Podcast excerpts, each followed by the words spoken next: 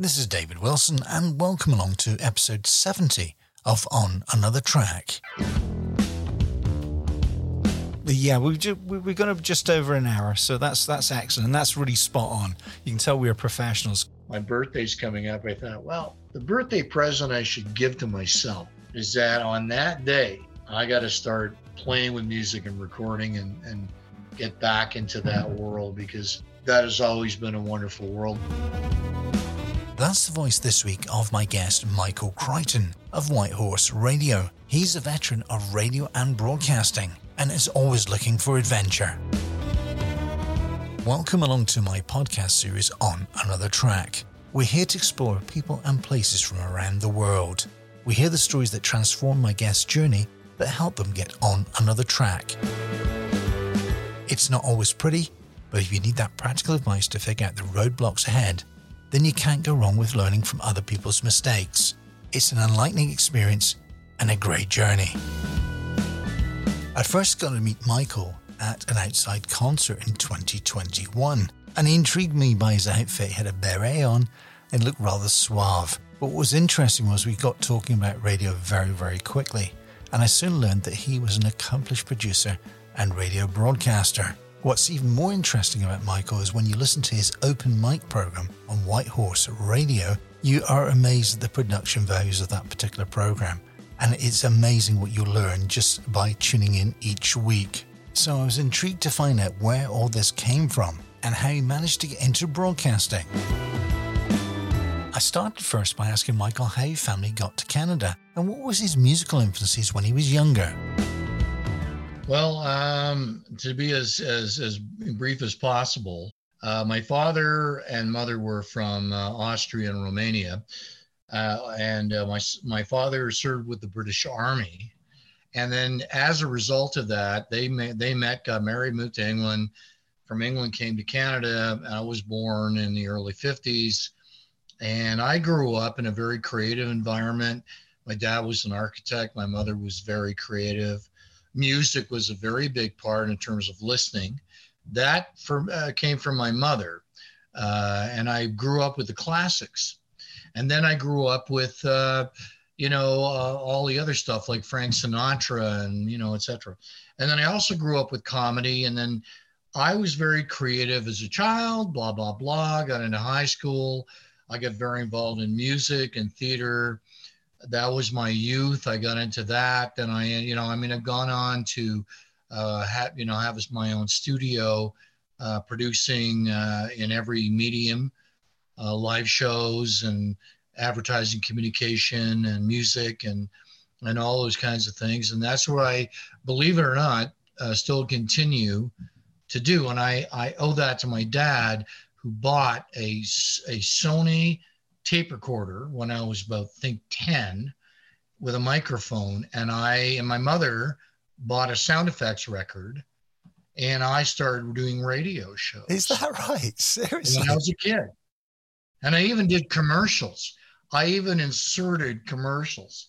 And somehow that is all fed into this process that is still with me to this very day. That is superb. What, what a kind of upbringing. There's the Reader's Digest version of my my entire creative life. Well, let's dissect that a little bit because I always like the dissection process. So, your dad was an architect. So, where did he train first of all, and where did he practice? Well, in Romania. And what was interesting is that he was an interesting guy unto himself because when he entered university, he wanted to be a naval architect. So he got in, but he, he couldn't really make the grade. So he switched and he ended up making the the list for that year for that that uh, uh, for the, for those studies in architecture. He was second to last, and he finished at the end of when he got his degree as as the first.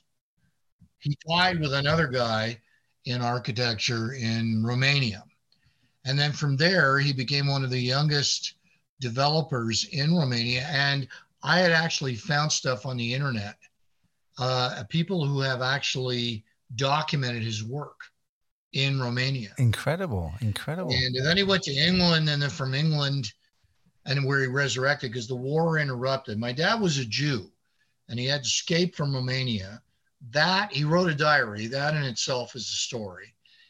He ended up as a refugee in Cyprus, then joined the British Army and served in North Africa, going in Italy, ends up in England. He met my, my mom in Austria, and she's from a family of nobility mm-hmm. in Austria. There's a town named after her family, Lex, Austria. And then they married. Of course, he was a Jew, so I can imagine this was like my mother really must have pissed everybody off in her family.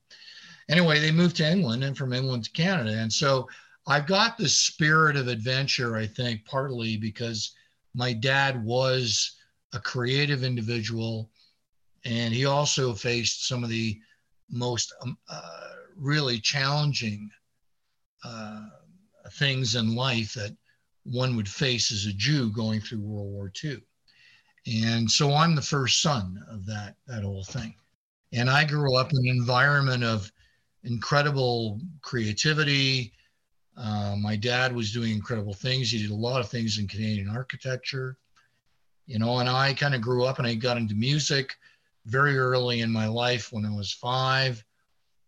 And uh, then I got into recording and then I got into rock bands in high school I was in college and university, and I got into bands and radio promotions and all kinds of things. And then, you know, my life kind of went from there, and I've been doing that really all my life. And it, it, so, when you started at five, what, can you remember that experience and what that was like, and what you actually performed? I mean, was it was it something off the radio, or was it something you produced yourself? I mean, five was a young age. Well, it was a combination of all those things. I mean, I remember when I was 17, I had recorded a promo for a big concert festival in Montreal, and I ended up being the opening act. Incredible. So I played in front of like 10,000 people. And it was like, wow. You know. So so what year what year was that that you did? Oh that? God, that would have been 19 probably 76 Ah, got you. So, so what was kind of your biggest influence when it came to music, though? I mean, were you a blues guy? Were you a rock guy? Were you a combination of all those sorts? Jazz? What What was really the thing? It was a combination, but I would say my influences were on, on the keyboard. My influences were uh, Elton John, Leon Russell, uh, uh, Keith Emerson of Emerson, Lake and Palmer on the guitar, it was all over the place, but folk rock. Ella McElwain, a slide player in Montreal, was an influence. Got in a slide. I actually did folk rock from the age of about 17 to 20, playing in Canada and various universities and everything else. And it was all original material. I never played other people's stuff. And I remember a guy in Ottawa, he comes up to me, says, Do you play any Dylan? And I remember saying to him, Does Dylan play any of my stuff? I love it. I love it.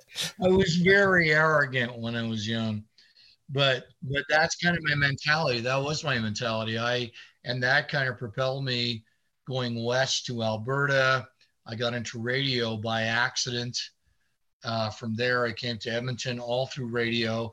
And then I moved out of radio and became an independent creative producer, but I was still working with radio. I was working television stations. I was working with theater. I was working with live live events, live concerts, live shows, and I still do that to this very day. So okay, so back the bus up. Family arrived from England. Where did you arrive? Montreal. And why Montreal? Well, that was where they. I guess my dad. I don't really know why. I mean, he picked that his intention was to go to Vancouver. Right. But when he landed in Montreal, he fell in love with the city and he stayed there. He did end up retiring in Vancouver at the end of his life. But at that moment, he went, he loved Montreal and he became a very integral part architecturally of some of the things that were put together in Montreal uh, that were, were quite significant as, as an architect. And I'm a kid growing up around this. I mean, you know, kind of thing and he was very respected. And uh, and you know, I followed a lot of it, and I remember much of it, and we have it archived. My my my, eldest son is the uh, him and Suzanne, his his wife. They are the archivists. So I've handed all that stuff to them because we have a lot of uh, documentation of a lot of things that he did. But that's the environment I grew up with. My sister was a painter. Uh, she uh, studied with Arthur Lismer, who is one of the uh, the the, uh, the, the seven, uh, which is a significant group, the group of seven in Canada. And unfortunately, she died too young at 48 of cancer. And she was just starting to break out as a painter. And uh, so my, my family was very visual and also musical. But I was really the embodiment of that because I was studying piano, I played rock, I was doing stuff. I mean, I, my dad put up with me, I think, because the office where he worked was down the hall from the, what was called the playroom where the piano was. And I'd be taking stuff out of the piano and sticking mics, the mic, the one microphone I had, and I would be playing stuff, listening to Elton John. And my dad never, never kind of came in and go, What the hell are you doing? He kind of let me just you know, blow my wad, as it were, just doing whatever it was I was doing and that was the environment I grew up in was this creativity and and and part of it was very disciplined because of my studies in classical music and theory because I studied theory as well.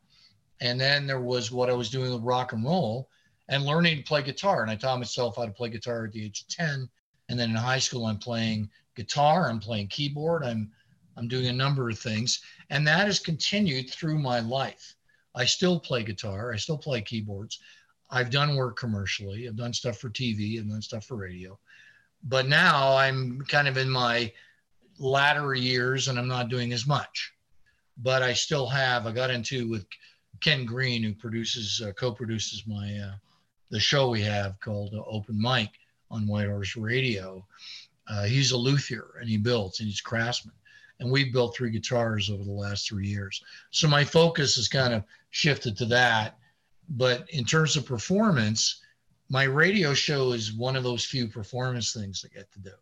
So it is interesting for me that there is an incredible continuity from my youth and my family uh, to what I'm about today and what many of my kids are about, believe it or not. No, I totally get that. I totally get that. Creativity is, you know, with a C, I'd like to put a K on it because creativity is Crichton. And and that very much is you know, the experience that I have and that my family has. And if I've passed on anything, I'd like to think it's this this treasure trove of of creativity and creative instinct and creative thinking and you know just doing doing things you know? I totally understand that. And i just wanted to get the plug in for the show because i have to say i've been in broadcasting for gosh how many years now probably 30 or 40 years I have to say that the production values in your show are just blows everything out of the water. I mean, it's incredible. You're lucky to have Ken Green, your co-producer. I think he does a magnificent job of researching. But you know, the big thing is you are the voice of the show, and it does definitely show. And you've just had your fiftieth show. That's correct. Yeah, yeah? we did our fiftieth, and uh, and what's interesting is that it is a uh, almost a symbiosis, I guess, of sorts, a synergy, whatever you want to call it Ken really didn't kick in until about show 14. Uh, because I, uh, and there, I'm not going to go into the details, but he was a listener and we would talk because we also worked together. By show 14, he was diving in, and the rest is history. So it's now our show. And uh, we've even gone through these little pivots about things, how the quality of the show is. We felt at one point we were becoming too much rock. And then we saw, decided we want to form, you know, focus on being more eclectic, and uh, which we've done. But it's lovely to work with someone. You know, he does the front end heavy lifting, but I'm part of the process because we talk the concepts of the show. We're working five shows out, and there's a constant communication, you know, during the day and even at night of things relating to that. And uh, it's been a wonderful experience. And suddenly here we turn around and we're going, what am I going to do for show 50? And, uh, and I thought about it. We actually talked about three different concepts, but finally I kind of had this uh, you know, gobsmack moment where I just went, I think I got it. I said, why don't we just go back over the last 50 shows and pick songs from whatever show it is that we want and include a couple of listeners and other people. And that's what the show playlist became, which was really a reflection of the diversity of the show. And, uh, and that's part of the fun for Ken and I because it's a process and we're involved. But he does the front end lifting in a way, but I'm part of that. And then I do the back end, which is I do script the show and then I record it, I package it, I upload it. You know, I do that part of it. And so for both of us, it's a it's a nice shared process. And then when I finish doing it, of course, I send him the files and he has to listen because we verify what we call verify. And so we verify the files to make sure that the editing worked, everything sounds fine, and we're good to go. And then we upload it uh, to Whitehorse, and their system takes it and then plugs in everything else that I don't have to plug in, like, you know, the breaks in, in, in between the segments. It's a very amazing. I mean, Gary Pearson, Chris Hughes have done an amazing job in terms of what they've set up. I, I do have to shout out to them. Just gotta I gotta say that. No, I, I totally agree with you. And being part of the White Horse Radio team myself, you know, for the last year or so, it's been an incredible experience. I want to take us a little, a little bit back. You know, so I know that what you said was your musical experience and getting in bands, the influence there, but I really want to flip the coin a little bit and say, what makes a great broadcaster in your mind? It's about understanding the context that you're broadcasting in why do you want to do that? Which means your purpose. Why do you want to do a music show? Why do you want to do a talk show? Why do you want whatever it is? Why is it? So you know inside where your purpose is. So I think the combination of understanding the context and the purpose is where you start. And then you ask yourself, who is my audience? Like, who am I who am I connecting? Because a show, when it, the, the, the, the, the cumulative result of a show's experience is that somebody produces it and then the, an audience listens to it. That's what a show is. So, what do you understand about who you are creating something for as well? So it's a shared thing because part of it is your own personal taste, but you're also going, well, but it's also about sharing this and, and having an audience. So it is important then, you know, to understand the context and your purpose, and then also have a sense of who is your audience. Why are you, what is it you're putting in front of them? Because otherwise you're jerking off. Yeah. You're just doing a show and you don't give a crap about, oh, I don't care who's listening or what they're going through. I do care. So that affects what I have are policies and protocols about how I produce the show. And that's the other thing is what makes a good broadcaster is that they establish protocols and procedures and policies, creative policies. For example, I could play anything on a show. It has to have musicality. It's that kind of thing. But I have to know it also may, you know, relates to the audience. Now, my target is I I'd like to think I have a very eclectic show. So when you listen to my show because it's an adventure, you don't know exactly what you're going to hear. Some of it you may recognize, some of it you may not. But the idea is that part of it's also the story, the topic that ties it all together. So you are an eclectic listener you're okay to hear music you're not familiar with, and you will also hear stuff you are familiar. And we have listeners that have provided feedback for me, which is good, that confirm that it remains on track with that purpose of the show. And so all of that connects us. So, and it's an enjoyment. So, Ken's very sensitized and understanding of the purpose of the show. And he actually, we had to pivot because we felt we were becoming a rock show. Not to put down rock. Rock, though, is so ubiquitous. it sucks a lot of topics into it. But I said, I we I want to get back to a little bit more of the eclectic, and uh, so we did in the last quite a number of shows. We managed to pivot, and we got listener feedback that confirmed that, and they were happy about that. They because they like the adventure of the show. I'm going to hear about a topic, could be musical, could be social, could be political, could be whatever, but all the songs speak to it. And they're going to hear stuff that, like I say, maybe they know it. And the, certainly there's going to be something they hear that they don't know, an artist they don't know. And, and there's something that they get out of that, you know, playing in the background as they check their emails or they're cooking their dinner because I don't assume that my listener sits down in a in a couch or a chair like a lazy boy and go, I'm going to listen to Michael now for an hour religiously. People don't do that. They they put you on and you're an intrusive member of the experience that they're having.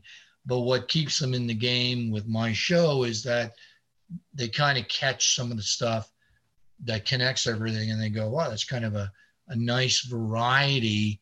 It's an interesting show to be banal about it but I do. I want my show always to be interesting and enjoyable. It's entertainment.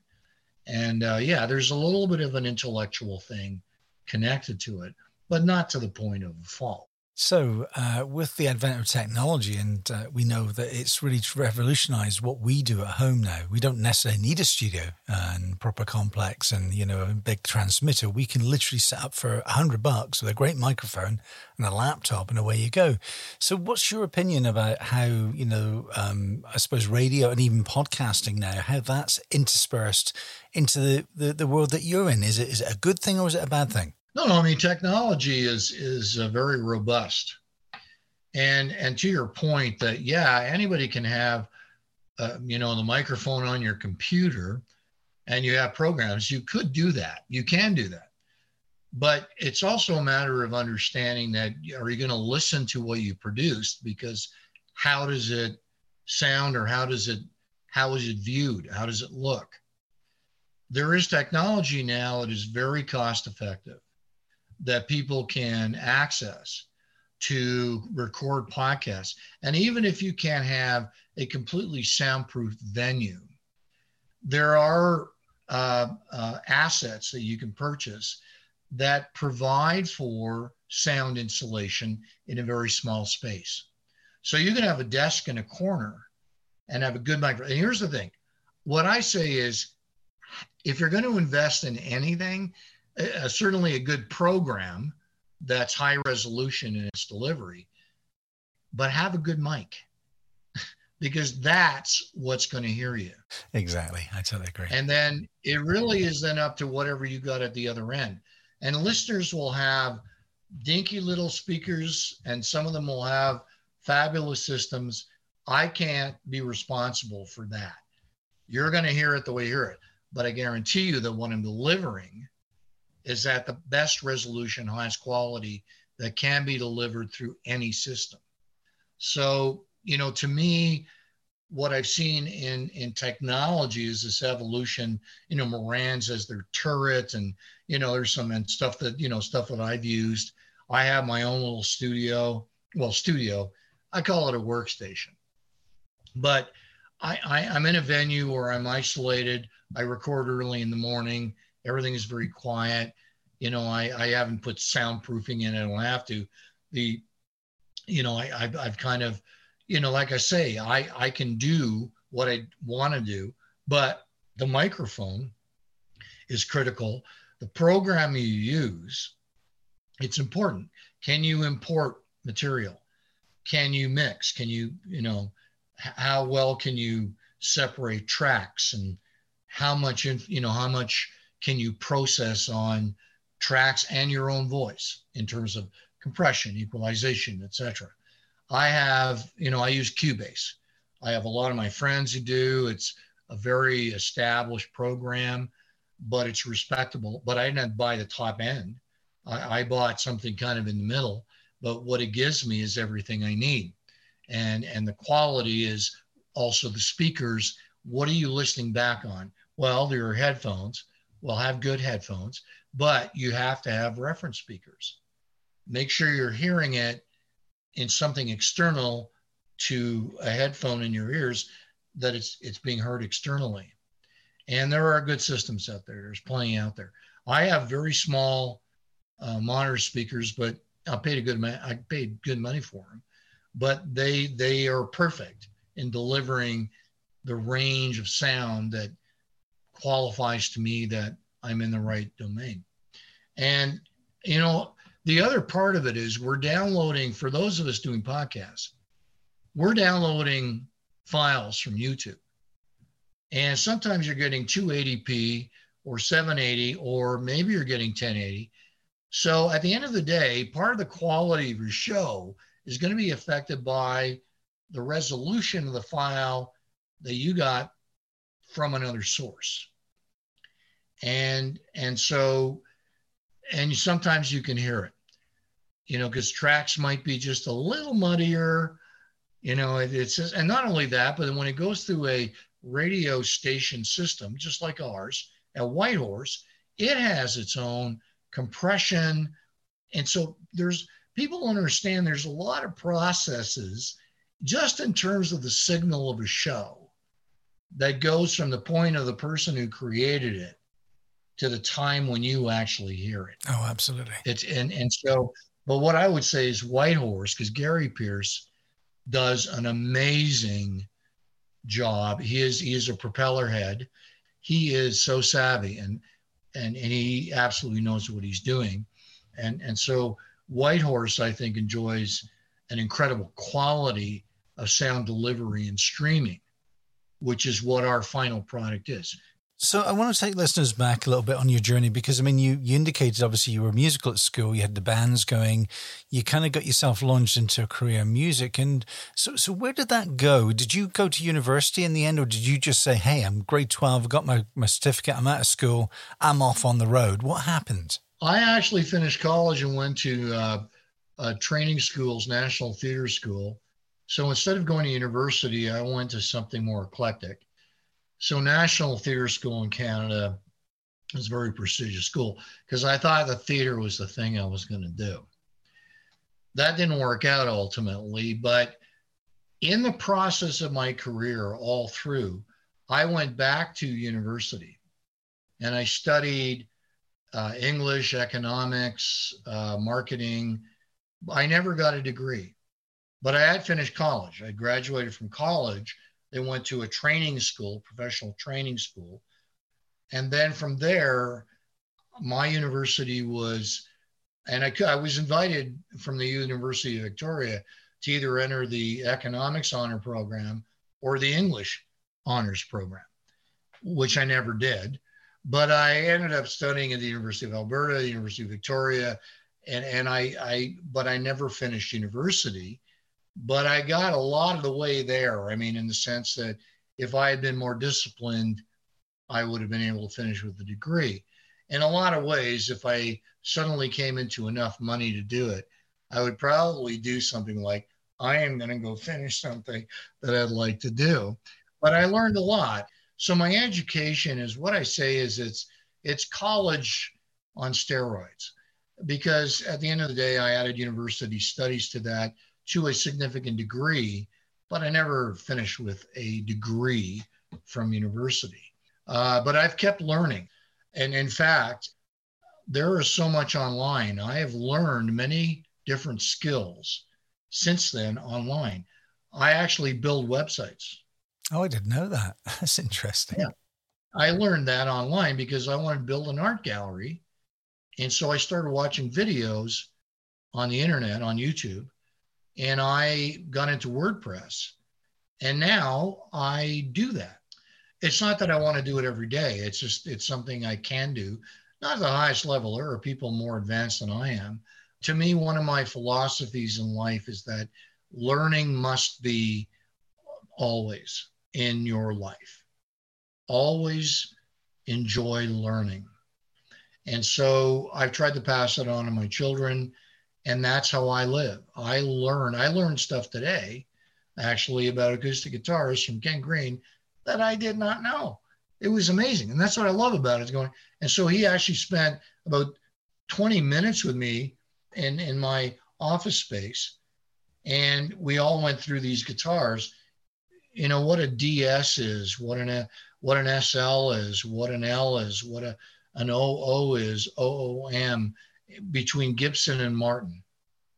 And what all of those designations and and the thing is that's how i like to live and that's what i impart to my kids uh, and anybody i talk to. Again they like learning is a mantra for me. I'm always going to learn.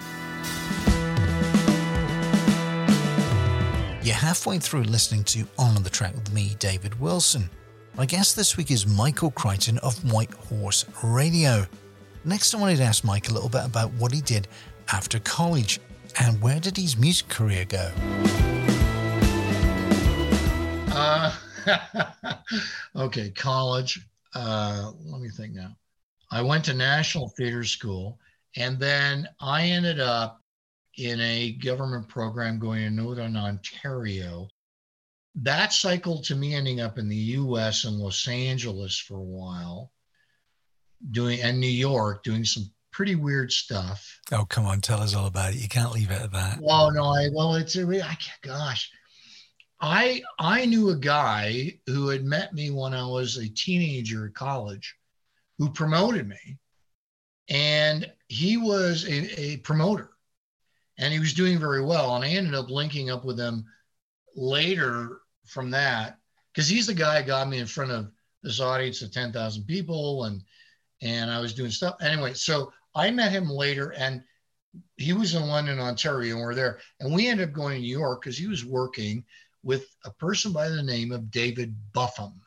And the Buffums in the US were this huge company of malls.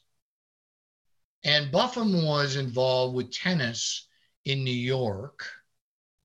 And he had a band in Los Angeles called Pegasus.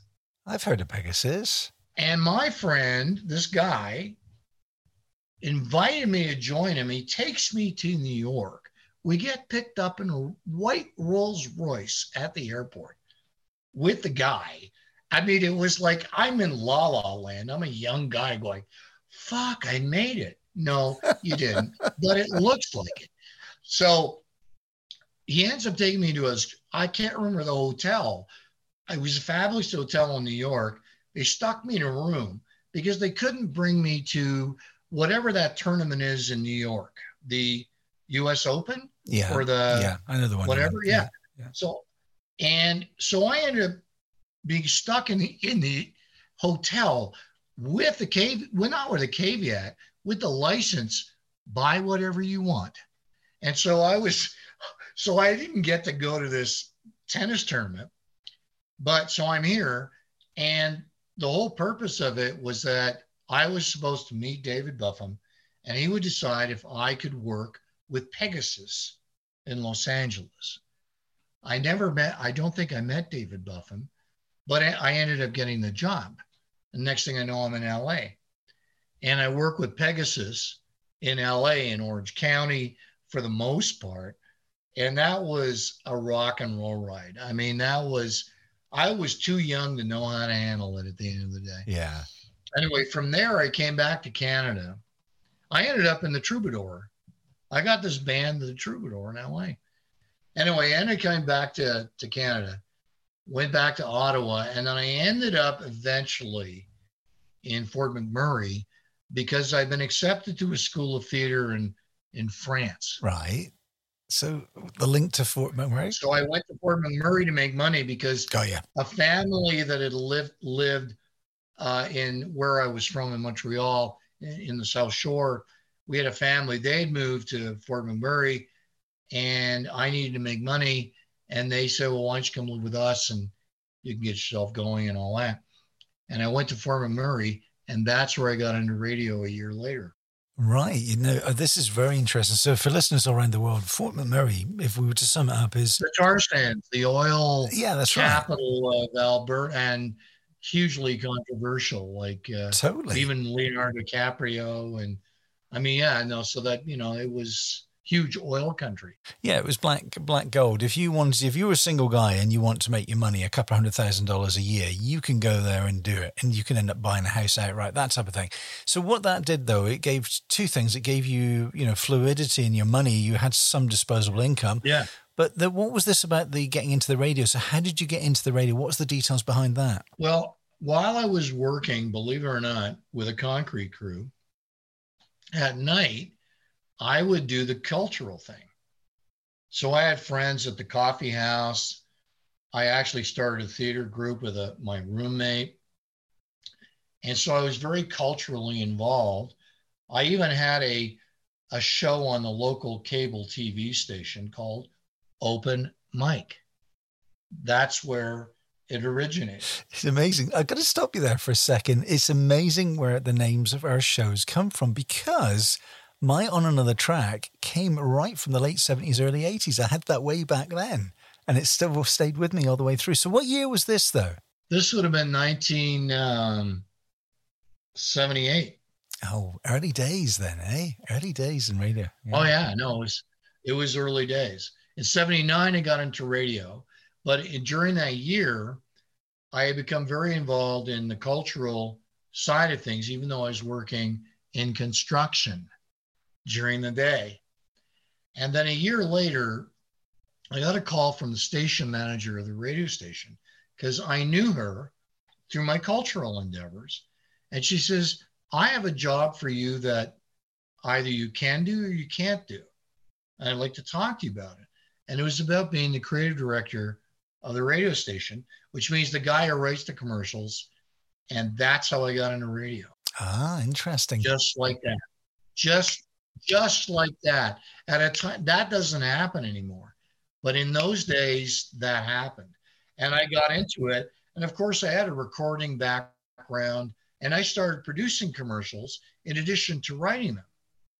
And that really developed my career as a writer producer, which was not the, the norm in radio, which I carried to Edmonton and ended up parlaying. I was the best paid creative writer and producer in Edmonton between 84 and 87. I was making more than any other guy in my in my position because I was delivering and I had an agreement with the station. And then from there I became independent.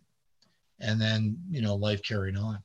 Yeah, so so again, I'd love to back the bus up a little bit there because that, that's what I call kind of old-fashioned radio. You know, where you do literally everything from the start to the end. And oh yeah, no, it definitely yeah. It gives you a great grounding that allows you to do practically anything when it comes to putting a show together. You know, producing it. And I had the license. I had license. I had a lot of license. And so, okay, so this station. What was the name of the station in Fort McMurray? CJOK, Fort McMurray I almost feel like saying it was a 1,000 watt radio station. And yeah, it was a 1,000 watt radio station in northern Alberta called CJOK. And it was part of a group that included uh, a couple of other small cities in Alberta. And uh, Stu Morton was a part of that. Actually, a lot of the guys that I know in Edmonton, Clarence Shields, for example, uh, a lot of people connected to that to that network. And uh, but I ended up at Kissin, the year before country went cool in Edmonton. Like this is the one privilege that I've had in my life. I ended up at a radio station, major market in, in terms of Canadian context, it was major market. Kissin Country, which was low on the totem pole of ratings. The year before, country went cool. Clint Black, Garth Brooks, all that stuff started to happen. And I was working with a guy who had been the number one guy in radio in Canada and in his day, Bob McCord. And so I ended up working there, and then everything exploded. And Kissin Country, contemporary country, became an, an entity of incredible force. And I was part of that. And my wave just kept pushing it forward. And that's why I was able to negotiate an incredibly lucrative contract uh, with them, an experience that I can just say I was lucky to be there when it happened, when country literally went cool. It was one year after I joined the station. And uh, since then, you know, all of us have gone on in separate ways and so on. And I maintained a, a relationship with radio right up until I still do in many respects. But uh, I had always, even from the outside, I still have colleagues and things I do and so on that do connect to radio. That's what led me to Whitehorse, and thanks to you, because I was doing some stuff with some great people in Edmonton, but I really felt there was something missing. And when you introduced me to Chris and, and Gary and what they were doing in Wiltshire, they were about traditional radio, and that meant something to me. And so I'm hoping, and I, I, I strive for that, that my show is always honoring that context of what we believe is really good radio, good radio, excellent radio, real radio. Even though it's online, we are radio. I mean, I I I get a thrill every Tuesday. I listen to my show. I know it sounds self-serving. I do it to I, but I do it to verify the levels and all that. But I listen to it, and then I hear I hear the bumpers and the jingle. So do I. I do the same. And I hear the newscast, and I go, "That's real radio." And what we're all delivering, all of us, on on the uh, you know on the Whitehorse Radio roster.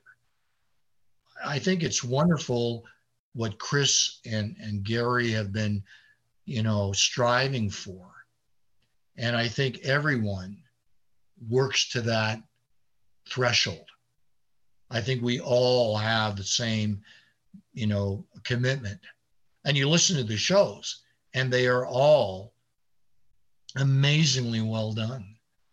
You know, they're passionate. They're the content is thought out.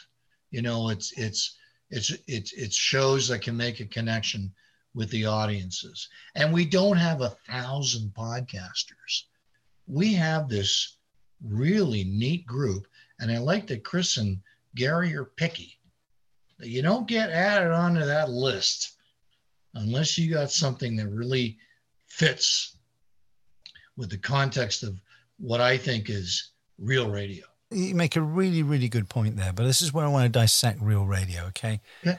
Where where in your opinion did it all go wrong in the 90s? What what do you think was the kind of death knell of what I call real traditional radio? I think the death was inevitable from the very beginning. And I have been a very vocal uh, person around this over decades. The industry, the broadcast industry, specifically as it relates to radio, but this also embraces television. And in fact, it also embraces print. And to some degree, it can also embrace what's going on online.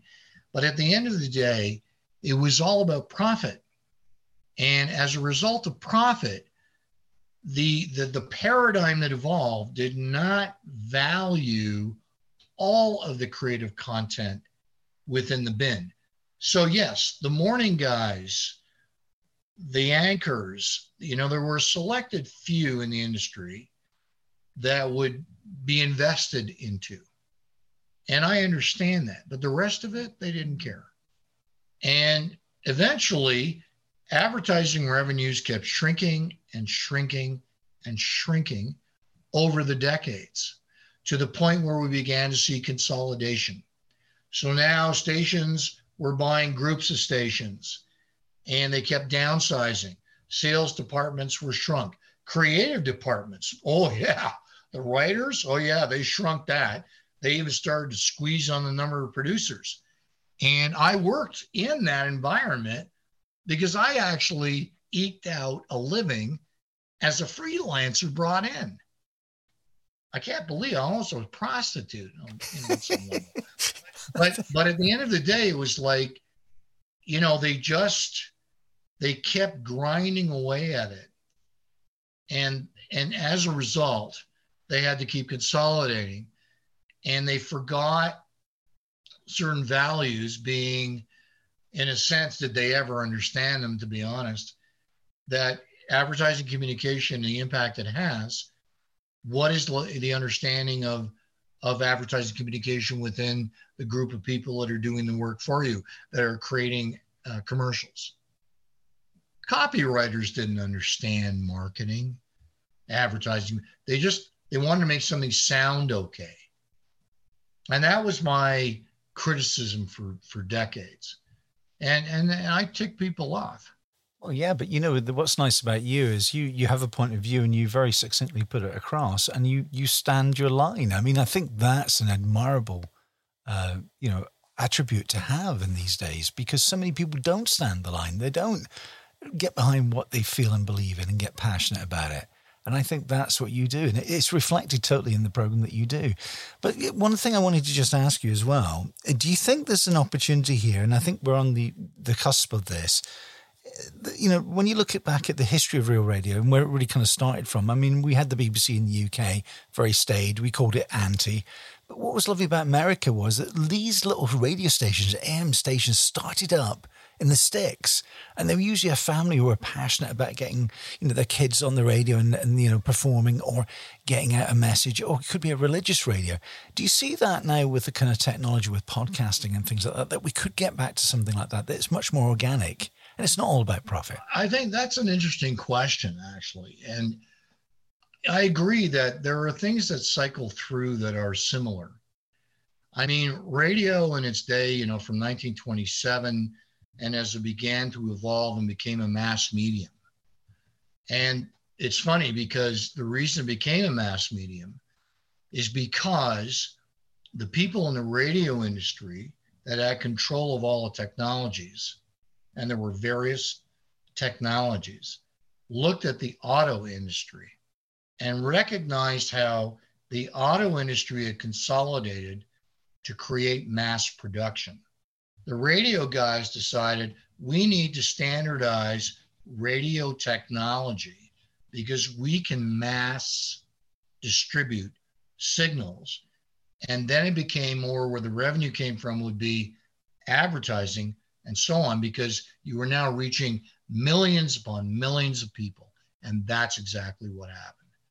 Here we are, though, in a world where we are in, it's kind of like, I don't know how to put it. We are in a world where anybody can be doing a podcast. And and the thing I recognize, I go, man, I, I feel like I'm in this humongous library and I'm that little book down in the corner because, I mean, who the hell's ever going to read that book? The reality is that we are not in a process where that proliferation benefits us, where we can begin to take advantage of this growth. We already have the access, but it's a different science as to how we access it. And the thing I think, and the, the way I produce, and the way I think, is that I'm I don't know if I would ever have thousands of listeners or millions of listeners.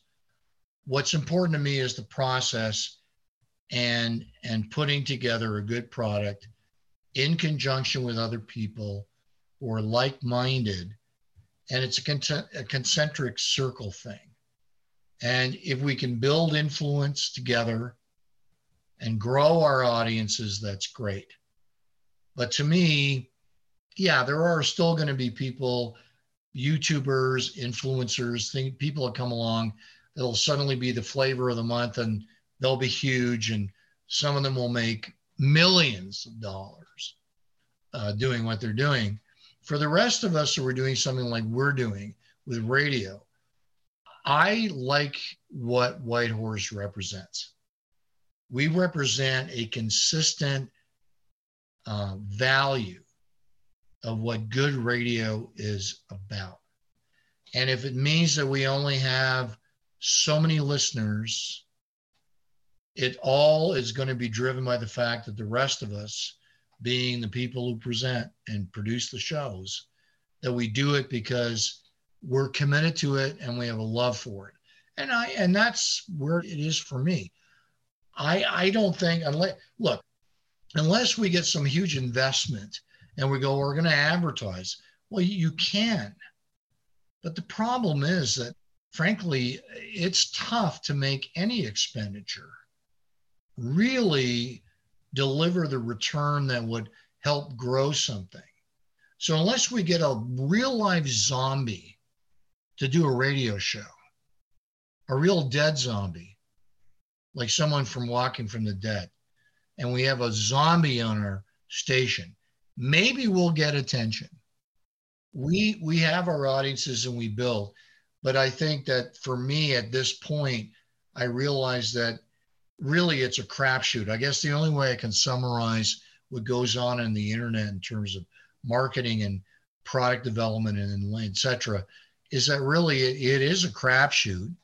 But the more you have to invest in analysis and marketing, and that does take money, you may have a better chance of succeeding with whatever it is that you're going to go to market with online. And social media, you know, it's it's an organic thing. It changes. You know, what's what's good this year is not that good next year. You know, are you doing TikTok? What are you doing on TikTok? I'm not doing TikTok. If I had the money, I'd hire somebody to do TikTok. You know, it's that kind of thing. Because I'm, I'm going to turn 67 in a few days. I'm going to do what I know. And I'm good. I've stayed current. You know, I understand what the online landscape represents. But what pulls me into this conversation is the fact that radio has always been a part of my life, and I'm happy to keep it that way. I am. Uh, yeah, yeah. Here, here. I totally agree with you. Now, you did mention something about a book, and uh, I know a little bird told me that you had become an author. Now, when did this all happen? 2015. I had started to conceptualize a book called A Brilliant Idea Every 60 Seconds, which is about uh, generating ideas. And it was based on my methodology that I developed in the 90s. And I began to uh, refine it. And then I decided maybe I should write about it. And then I ended up working with a company in Chicago uh, called Nightingale Conant. And what's interesting about them is that Earl Nightingale is a radio legend. Not that there are necessarily a lot of people know it. And uh, and Conant, Lloyd Conant, was a marketing, early marketing guru. And he suggested that Earl should start recording his speeches, hence the, the, the secret and other things that are still some of the best sellers to this very day in that genre of, of sort of self-made self-education kind of thing. And so uh, I'd worked with this company in Chicago, that company, and it was the CEO, uh, Gary Chalmers, who said, you know, you should, you got to write your book. And I ended up writing the book. And then I, my literary agent, as it turned out, at the time when I was ready to take it forward, I called, uh, I called him, Gary, sorry, Gary Chappell. I called Gary Chappell and he said, you don't want to talk to me. You want to talk to Dan Strutzel in Chicago, who had left the company as well. Like they retired and moved on. And Dan was a literary agent. And I sent the manuscript, and within a month, I had a publishing deal on in New York. That's incredible. That's incredibly quick. No, I mean, that's just luck of the draw. And uh, so here I was, I had a book published out in New York, and it was ultimately translated into Vietnamese. Can you believe it? I, I can't believe that, but there must have been a good reason for it. I was, I was, I was thrilled when I found that out. I have a copy, and, and kind of translate like uh, a brilliant idea every 60 seconds is one idea, one minute. Is it still available? Oh, yeah, it's on all platforms and you can get a, a paperback, etc. Amazon, Audible. It's I guess they actually paid me to do the audio version. Oh, super. So it's available in all formats. And so, when I was, and I've been in a couple of bookstores of note, uh, but uh, bookstores are, that's a different kettle of fish now you know so it's, it's more about being online because it totally is yeah uh, totally you know is. the bigger part of the people who are accessing books or accessing them online whether they're ordering a paperback which you can but most of them are getting a Kindle or they're getting a, an audio download or whatever.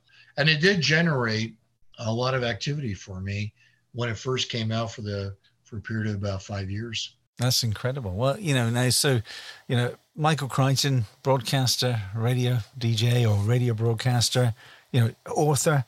What else is left in the old guy? You know, is there still steam left in the old uh, dog yet? Well, I keep telling Ken because we built these guitars.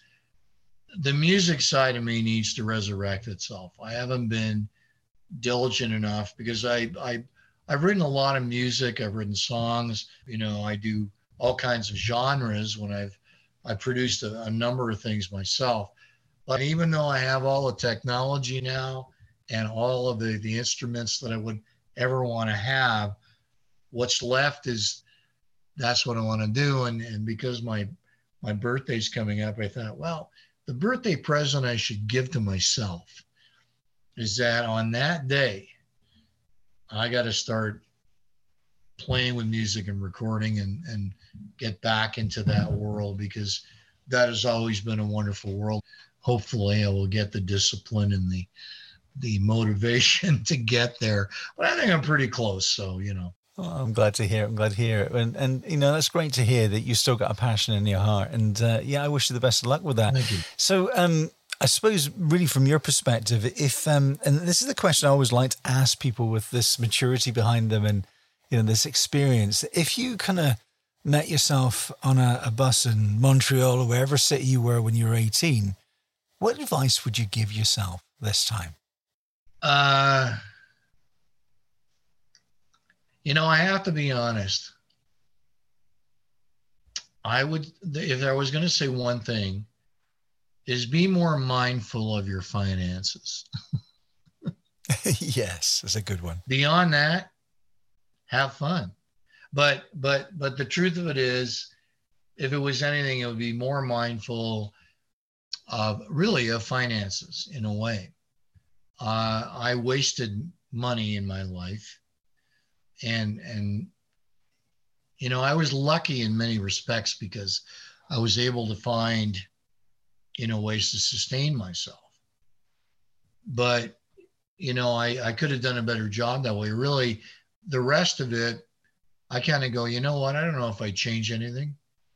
I I have no regrets, if you will, about what my life has been about. Um, you know, no matter what one would suggest, it would hopefully be as much of an adventure. So, I mean, that may sound really simplistic as a response, but that's kind of it, really, for me. Uh, I love the simple answers. I, I, love the fact that you put adventure in there because clearly your life has been one of adventure and one of quite a lot of enjoyment. I mean, yeah. you struggled. You and know? I paid the price. I mean, I paid the price. I mean, you know, my life hasn't been all roses, and but at the end of the day, here I am, and I go, I am the sum total of what happened, and and I go, you know what? That's got to count for something right there. It certainly is. It certainly is. Michael Crichton, I want to just thank you so much for coming on on the track. I know we got there in the end, which was wonderful. And I love the the fact that you gave us a, a small a small portion of your life. I know there's a lot more there to dig underneath, but I want to thank you for your time and I just wish you the best of luck in your endeavors in the future because there's going to be many. Well, and to you too, because you're being very adventurous and you've got some new adventures you're following. So you're no slouch yourself, my friend. Oh, you know, it's a bit like you. I'm, I'm, a, I have the energy levels sometimes, and then they, ooh, you know, and well, that's yeah, and that's what we deal with. But we've got each other. Just give me a call when you need a boost. You know. Oh yes. Well, that's very true. Very true. Listen, take it steady and keep building those guitars because I'm loving them. Thank you. Always a pleasure, David. Cheers. Cheers. You've been listening to On Another Track with me, David Wilson. My guest this week was Michael Crichton from White Horse Radio, a talented broadcaster with nearly 50 years under his belt who's still looking for the adventure in radio. Remember, there are more conversations coming up in this series. Just look out for On Another Track with me, David Wilson, on your local podcast platform and subscribe. This has been a Brickham production for Urban Aspect Incorporated. keeping us safe on the roads of North America.